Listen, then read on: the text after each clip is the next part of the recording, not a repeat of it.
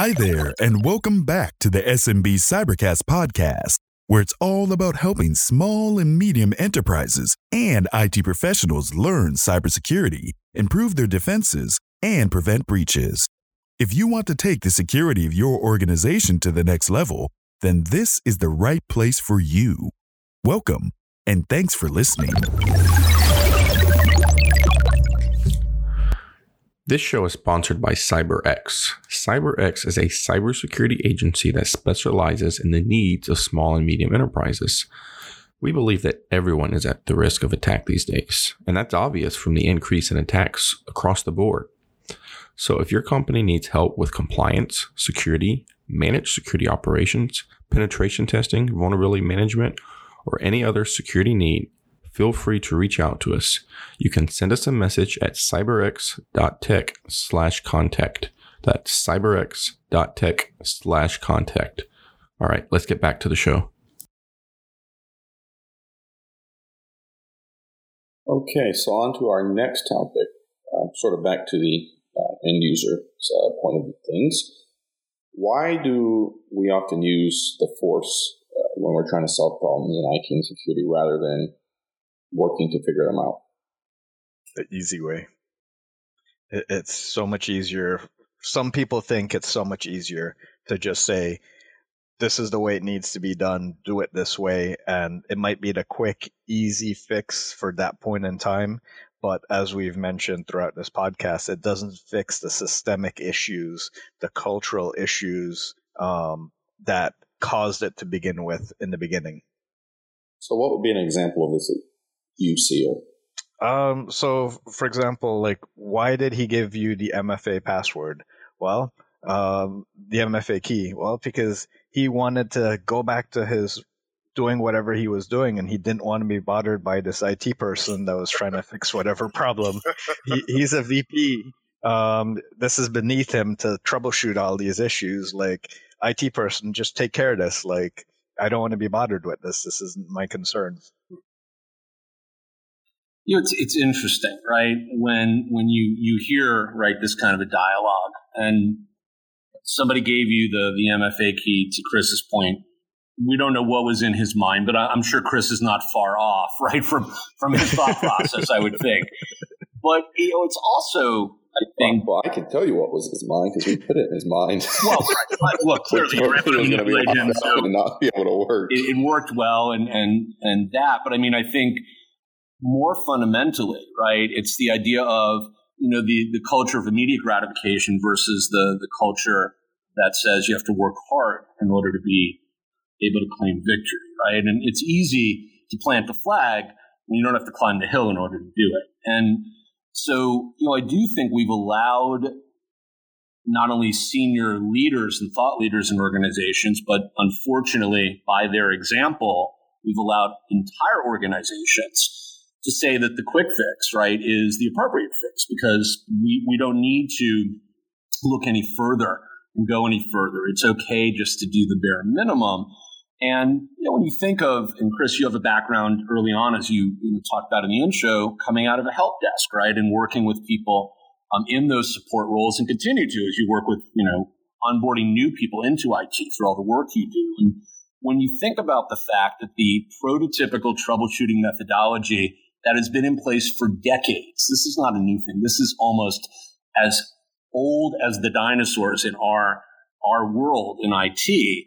That the fundamental troubleshooting methodology for the average organization with a help desk is if you can't fix it within X number of minutes, right, depending on what your metrics are for, you know, churn and for ticket closure, then we're just going to reimage because we're not interested in doing anything beyond the bare minimum of rebooting and one or two things that have been documented, we'll just make the problem go away by essentially sapping the machine. Well, the reality is you don't make the problem go away. You just simply push the can down the road far enough till the problem reemerges. Because more often than not, the problem is something systemic in an image or something systemic in somewhere else, and it's not the machine. It's just a symptom of the broader issue that doesn't ever really get addressed. And so I think, you know, the unfortunate, brutal reality, right? The the unspoken evil that often lurks in those dark corners is that you know we are okay all of us right as evidence shows with really just doing something that will seem to solve the problem as opposed to really fundamentally attacking that issue to, to uncover what it is. And we've allowed that to happen because companies feel that's the appropriate way to be able to use resources. Yeah, I mean, you're, ta- you were talking about um, leading by example um, with security a minute ago. Mm-hmm. Um, and we, we've had a guest on our podcast before. We're good friends with her. Um, we've done several things together. Donna Grindle. I don't know if you guys have heard of her. She's the uh, co-host of the Help Me with HIPAA podcast. Mm-hmm. Yep. And they focus, okay, so they focus on HIPAA compliance. Um, and she's mentioned it a few times. I think it's an excellent point that one of her mentors told her when you, he, he was speaking for leaders of organizations. He said, whatever you do, your actions the people under you are going to do a little bit less than what you do. So if you're thinking about security, um, if you're thinking about whatever we're talking about, uh, taking ownership, finding root cause analysis, not taking a simple route, whatever you as the leader do, we as the leaders do, people under you are going to do a little bit less. And if you take that down the chain from the top of the organization to the bottom, mm-hmm. a little bit less, what are the people at the bottom doing? A whole lot less. right. and I think, unfortunately, the, the, methodology has been that the people at the top think that their time is that much more valuable. Right, exactly. So if it means the quick fix, then we do the quick fix, or um, the risk calculation is that it's going to cost me $10,000 to troubleshoot this because that's how much three hours of my time is worth. It's not worth that to me for this problem go get me a new machine. I don't care what you do with that, but get me another one that's working. And unfortunately, that's that is a problem. Um, Ten years ago, when I started, it wasn't as easy to re-image a machine, so we had to troubleshoot it. But these days, they they they don't do that. They just swap it out like it's a piece of candy. They do, and you know, listen, VDI and all the supporting virtualization cloud-based technologies have made that, you know, a disposable commodity like most other things. But it's also interesting, right? Because I, I, I will take issue with something that just kind of came out, which is, you know, I do think that the the senior leadership mindset of my time is more valuable is if I can use an inappropriate term and you won't get censured for it, it's bullshit, right? Because um, everybody's time is important. I don't think anybody would fundamentally disagree with that. And I'm not saying that it from that perspective. What I mean is, yes, senior leadership's time is invaluable to an organization to drive strategy and ultimately drive that organization um, at that level. But we all know fundamentally security, and we often pay lip service to this. We just don't, unfortunately, we really implemented it. We keep saying security is everybody's business, and it should be. And if senior leadership isn't focused on to the points we made about leading by example, then then clearly that's where the culture lies, and that's why we have the problems we have. But I, I think it's easy to let senior leadership off the hook by letting them claim that their time is more valuable, right, than everybody else's, and that's the reason why we don't do things a certain way. I think smart organizations, organizations that get risk and really do manage it down uh, to the to the extent they can, understand that while their senior leadership and indeed even middle management's time is important, that there are certain things that are more important, right? To the point we made. And, and that sometimes you have to put your time on the line in order to secure the organization. And I think that's one of the things people miss, right? Mm-hmm.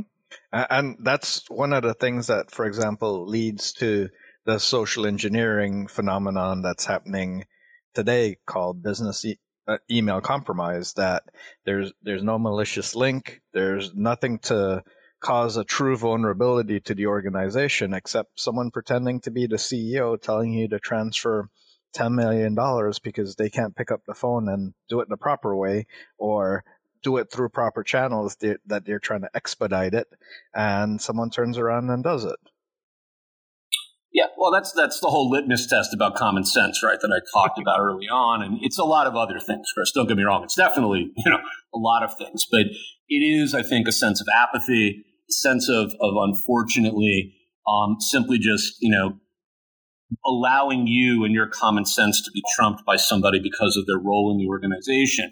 Well, I tell customers all the time, and I tell my students this relentlessly in class you know, you should never be afraid to tell somebody in an organization, regardless of how senior they are, that what they're suggesting is a bad idea. You have to do it with the proper amount of respect and you have to do it in the proper context.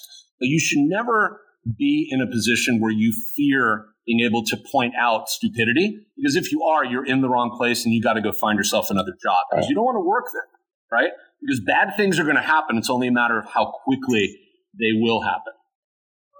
Which is, that needs to be part of the culture is that people don't feel coward, cowardly or afraid to say something wrong, no matter who it is. Yeah, I mean, I've had some stupendous knockdown dragouts with senior leadership in boardrooms over the years about, you know, to me, what seems like some pretty common sense stuff, but to them was fundamentally holding them back from being able to, you know, really move to a place where they would secure the business. And, you know, I often have to remind myself when I find myself sitting in that room having that conversation almost as an out of body experience that, you know, it's often I don't think, and I think almost without exception, it's never been the case that they're acting purposefully in a malicious way or in a silly or stupid or a risk um, risky way purposefully, right? I, I, don't ever think that's the case, and it's never been proven in my world that it has been. But I think, look, ignorance clearly gets people in trouble, right? And I think the problems that we get when we have a myopic tunnel vision driven view of our world and we're not open to this idea that there may be a better way, right? It can't be my way or the highway just because I said so. can't run a business that way, at least not in the modern world, not today. You know, 100 years ago, right? If you're Henry Ford or you were Carnegie or you were Mellon, you probably could, but you know, those days are long gone. And as a result, you know, if, if that culture permeates from the top, like we've been saying, where senior leadership says, well, this is just what we're doing, and I'm not open to any other thought process. We're just doing it. Well, yeah, you know that's about to go off the cliff, right? You're going to have a stupendous fire. And I think maybe like you you mentioned earlier, as an educator, you have to ensure that you provide them with the education in a way that they understand the risk. And it could be that maybe we are doing a poor job in explaining the risk in a manner that they understand, or they they do understand the risk and that's what they've chose to do to accept it. And at a certain point, mm, we just step back and let the fire burn because they decided that that was best for the organization listen, I'm all for a bonfire. A good bonfire cleans things off. There's nothing wrong with a bonfire. But here's the thing I've learned, right, over the years when I when I get to this decision point in an organization. Because Chris, you make an excellent point, right? Which is sometimes no matter how hard you try, you can't prevent people from shooting themselves in the foot, right? And at that point, it's fun to watch and you have to laugh because it's not happening to you. But you also have a responsibility to not only point it out to our point jointly, mine, mine and yours, but also I take it a step further, right? Where, where I've had these knockdown dragouts with, with customers and we've come to a stalemate where essentially the customer says, we, we just don't care. We're going to do it this way. We appreciate your point of view, even though they really don't. and, um, you know, ultimately, I've even been told flat out, look, we paid you to be here. Just sit down and shut up because this is what we're doing. And I have no trouble with any of that because, you know, you're absolutely right. You're paying my bill. And until you stop paying me, I'll do whatever you want me to do. But I also have a responsibility to point out that, you know, you are doing something that could be detrimental to you and those around you. And most practitioners and professionals stop there and say, well, I don't want to force conflict. I can't do anything beyond that. And I have the exact opposite approach, right? Because number one, I don't need to be there. I can go do other things that work for other people. I have that luxury. Not everybody does because I'm not an employee of that company. I'm a consultant, right? Who comes in from the outside. So if you get to the point where you just don't want to deal with me and I get essentially fed up with you, I can leave and I can still go play with other people. And as a result, I, I will sit politely and listen and say, okay, well, that's all good. And so here's what we should do. I'm going to write up this piece, this, this little conversation, and we're both going to sign it. And I'm going to give you a copy. So that way, when your auditors or whoever come calling after this train wreck that I've told you is going to happen and you swear to me is not occurs, you at least have documentation of what did and didn't happen. And you also have a piece of paper that holds you accountable in the organization for the outcome, right? And I found, although it is almost like a nuclear option, right? Because when you face senior management having to put their name on something and be held accountable, that's one of the few things that scares them. It's almost like, you know, sunlight for vampires. And if you're serious about it, at least it causes them to pause. I've had a couple that have called my bluff and said, great, do it, and then get out. And they're no longer in business, unfortunately. But most of them have stopped long enough to say, you know, maybe there's something to this. Maybe we should at least think before we go forward. And I think sometimes you have to drive people to the brink in order to get them to understand that maybe they're being a little silly. And, and that's not a bad thing as long as you do it in a way that allows them to have options. Yeah, exactly. And, and, and risk acceptance is a risk uh, a risk strategy yeah. and if they've gotten to that point where they've really heard out all the options and they're ready to accept then um, that that's that's what it is. But like you said, and like we've been saying, they've had that education up to that point, and they're choosing the best path, and we'll just sit back and watch the bonfire. Yeah, I'll usually bring the lighter fluid. On your point, what you mentioned a few minutes ago about uh, people wanting to avoid conflict, I think back to what we talked about quite a bit earlier. I think that's a big, again, a societal issue that fosters these issues we see where we don't want to produce conflict. Um, back to my example about the IDF, um, when they're planning a, a, special operations or whatever, every soldier is expected to have a dissenting view, and if you don't have a dissenting point to make, you're basically in trouble. I think that depends where in the world you are, because there there are um, Nordic cultures that are a little more forward and abrupt than American culture is, but American culture is more forward and abrupt than say um, Asian cultures. So I, I, think it really depends where in the world you are and the type of culture, but it, it is an activity that, that should happen um, right. for us to deal with things. You know, it, it is an excellent point, Chris, to make because it is a very culturally relevant issue because in many cultures it's seen as being highly disrespectful, right? To your point, especially in Asian cultures, to challenge someone who is seen as being in a more senior position openly, right? And in certain contexts and certain venues. And I've seen that many times over the years with customers. I see it as a teacher because when I teach around the world, you know, some students are very interested in having that dialogue. Others will sit very patiently, very quietly, very respectfully, not say anything the entire class. And it's not because they're not learning and they're not interacting in their mind and getting value. It's that they are have been taught that culturally it's not appropriate for them to interrupt or to say something when a professor or somebody who's more senior is talking. And I have to go out of my way to be aware of that. I think we all do. And it is a challenge for us, right? Because it's hard just to say, well, just, you know, say something. And they'll sit there politely and smile and not say anything, right? Because they don't want to offend you. And so it's very, it can sometimes be very problematic, um, but it is something to be aware of. Uh, it's something that I do in, in uh, customer education sessions when I'm teaching customers about a new technology that they're looking to implement. Uh, I'll, I won't wait until the end to have them ask questions. I'll stop after a major point where I know they'll have questions and go, okay, let's talk about this. What questions do you have around the subject rather than wait, waiting till the end? Um, even though their, their questions might get answered, I'd rather get them out earlier and have them be more comfortable as the topic goes on. Good point. Okay, so to wrap things up, I, let's talk about a question. Are we insane?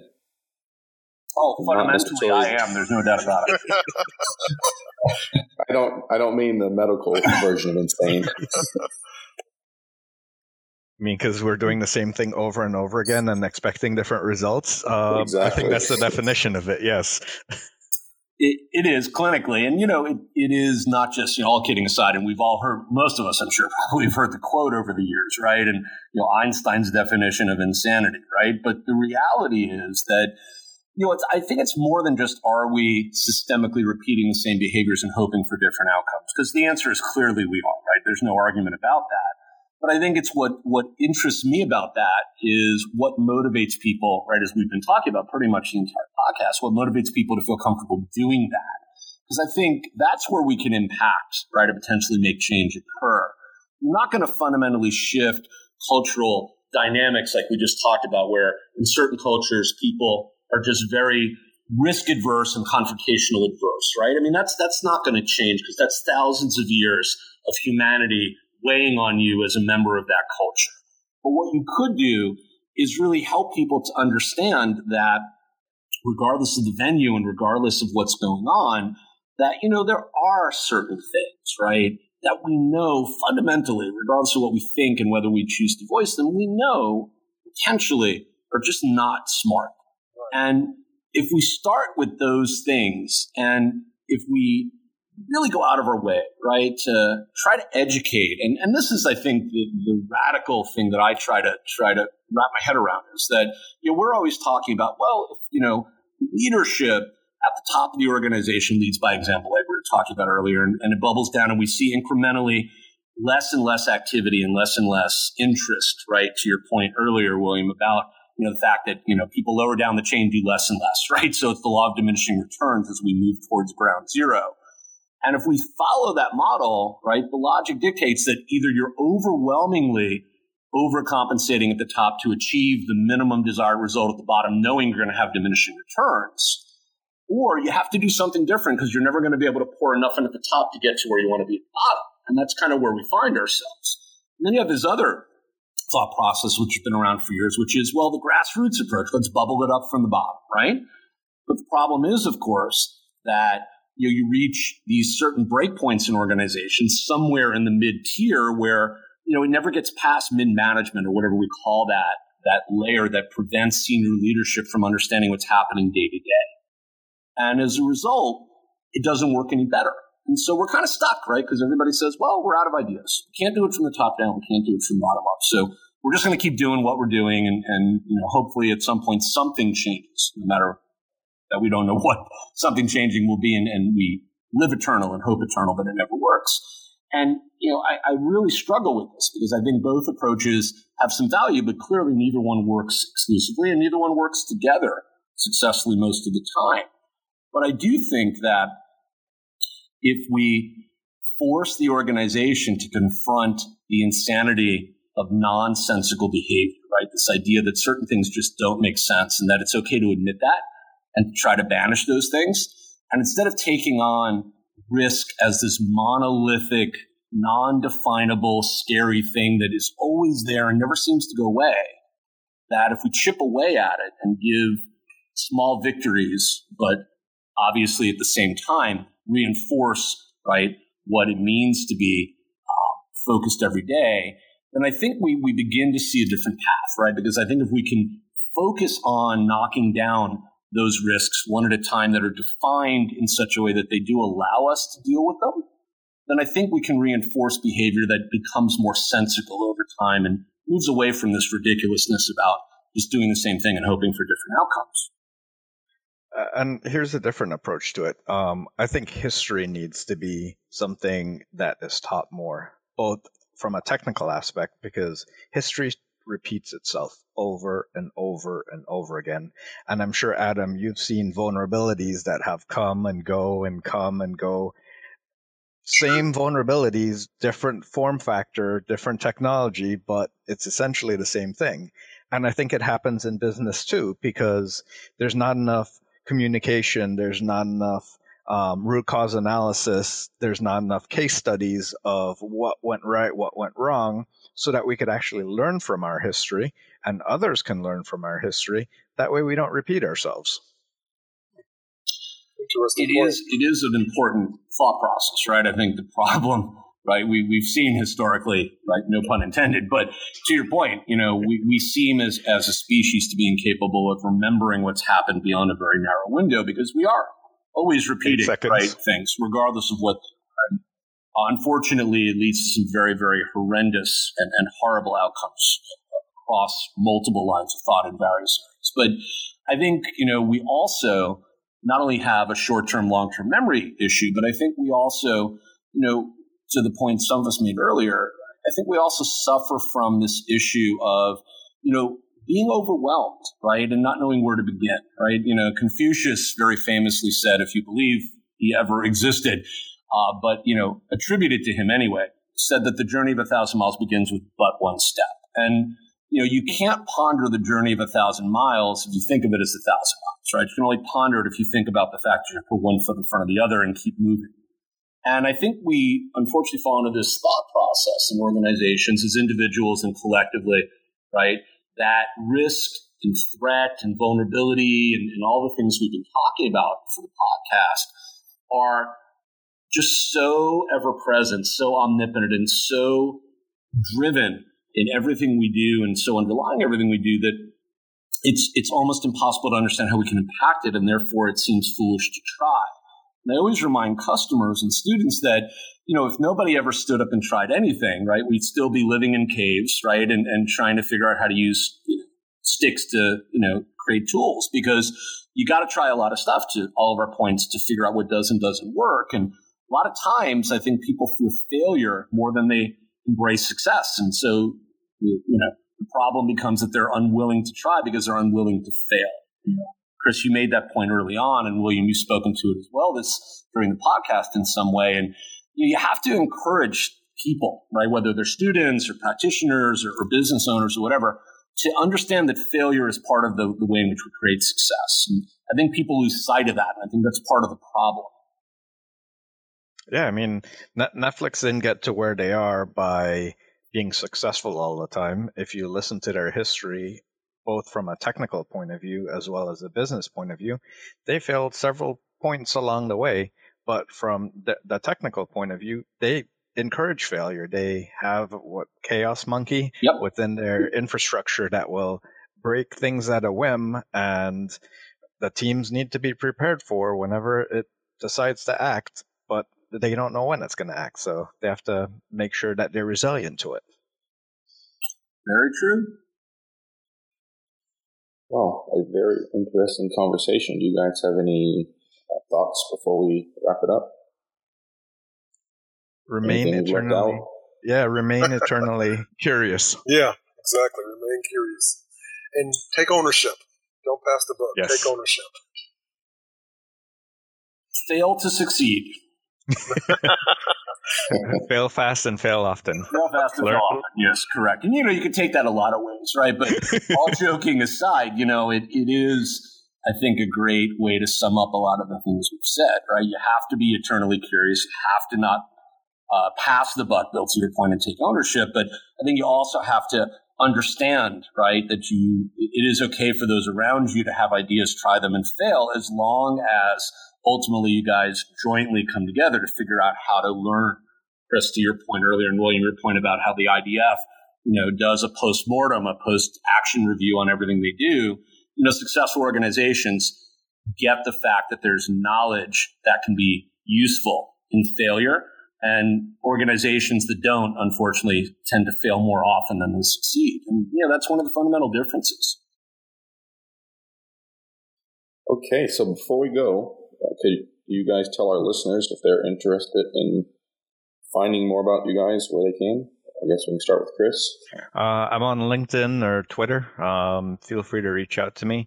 Um, my co- my podcast is called Breaking into Cybersecurity for those that are looking to share the knowledge or even pass it on to someone looking to break into the industry, how they can uh, get tips and tricks from those that did.